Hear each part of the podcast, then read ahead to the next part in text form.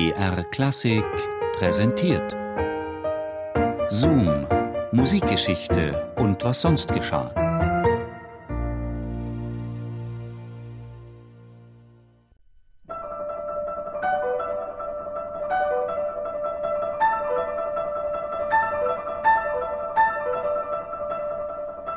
Er wurde 1963 in der sibirischen Stadt Magadan geboren.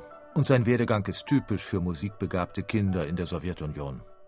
Zuerst bekam Jascha Nemzow Klavierunterricht an der speziellen Schule für besonders begabte Kinder im damaligen Leningrad. Danach studierte er am dortigen Konservatorium Klavier. Vor 20 Jahren emigrierte Nemzow aufgrund seiner jüdischen Abstammung nach Deutschland und arbeitete hier als Klavierlehrer. Die zufällige Begegnung mit einem israelischen Dirigenten veränderte Nemzows Leben von einem Tag auf den anderen. Der Dirigent fragte den Pianisten, warum er denn keine Werke jüdischer Komponisten spiele, und nannte gleich einige Namen: Lazar Saminsky, Josef Achon und Alexander Weprik. Von diesen Komponisten hatte Jascha Nemzow bis dahin noch nie etwas gehört. In der Berliner Staatsbibliothek fand er tatsächlich einige Werke von Saminsky, Achron, Weprik und noch vielen anderen unbekannten jüdischen Komponisten. In der Staatsbibliothek war Nemzow nach über 70 Jahren der Erste, der nach diesen Noten fragte. Tagelang saß er in einem Bibliotheksraum am Klavier und spielte die Stücke. Diese Musik war ganz eigenartig, jüdisch und klassisch zugleich.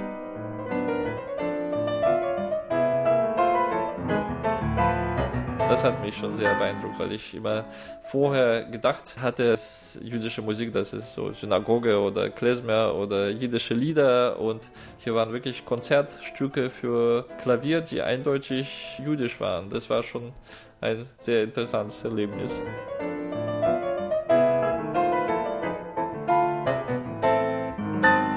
Der Fund in der Berliner Staatsbibliothek ließ Jascha Nemzow nicht mehr in Ruhe. Ich wollte die ganzen Hintergründe wissen. Ich war so neugierig, woher kommt diese Musik? Was waren die Umstände? Ob das wirklich so eine Richtung war? Weil, also es war wirklich eindeutig, die Komponisten wollten irgendwas Jüdisches schaffen.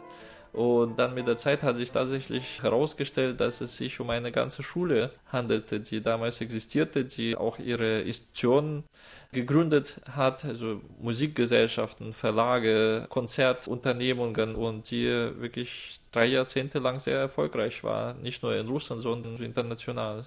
Diese jüdische Schule entstand vor 100 Jahren in St. Petersburg auf Anregung des Komponisten Nikolai Rimsky-Korsakow, weil viele seiner Studenten Juden waren.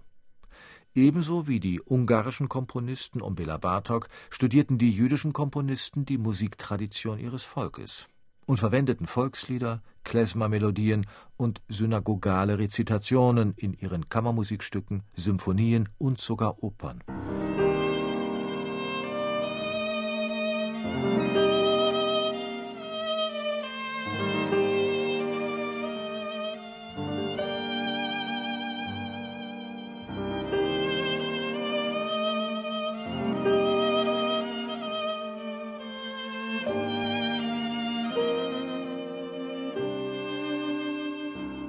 Einer der begabtesten Komponisten war Alexander Weprik.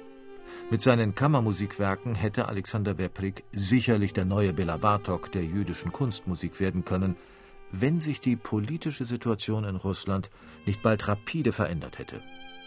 Die jüdische Kultur war dem Diktator Josef Stalin nicht genehm.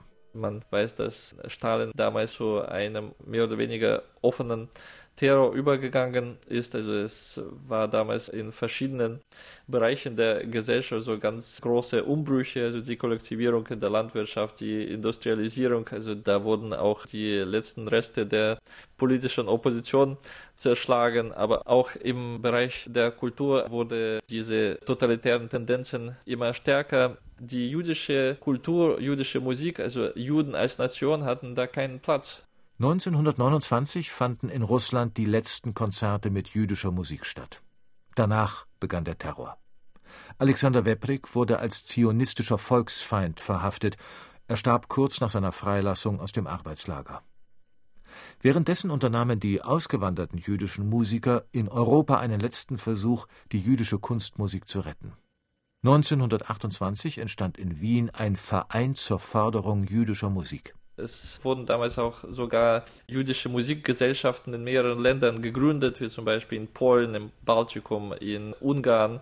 Also es war wirklich unglaublich. Diese Musik wurde überall gespielt. Allerdings von jüdischen Künstlern für jüdisches Publikum hauptsächlich. Und ja, dann kamen die deutschen Truppen nach Wien, also da mussten die meisten Musiker nur dran denken, wie sie ihr Leben retten konnten. Und diejenigen, die das geschafft haben, sind emigriert, die anderen wurden ermordet, das Publikum ist auch verschwunden, also zum großen Teil umgekommen in den nationalsozialistischen Lagern oder emigriert in alle Winde verstreut. Also diese ganze Infrastruktur, die eben in den 30er Jahren noch existierte, wurde zerstört.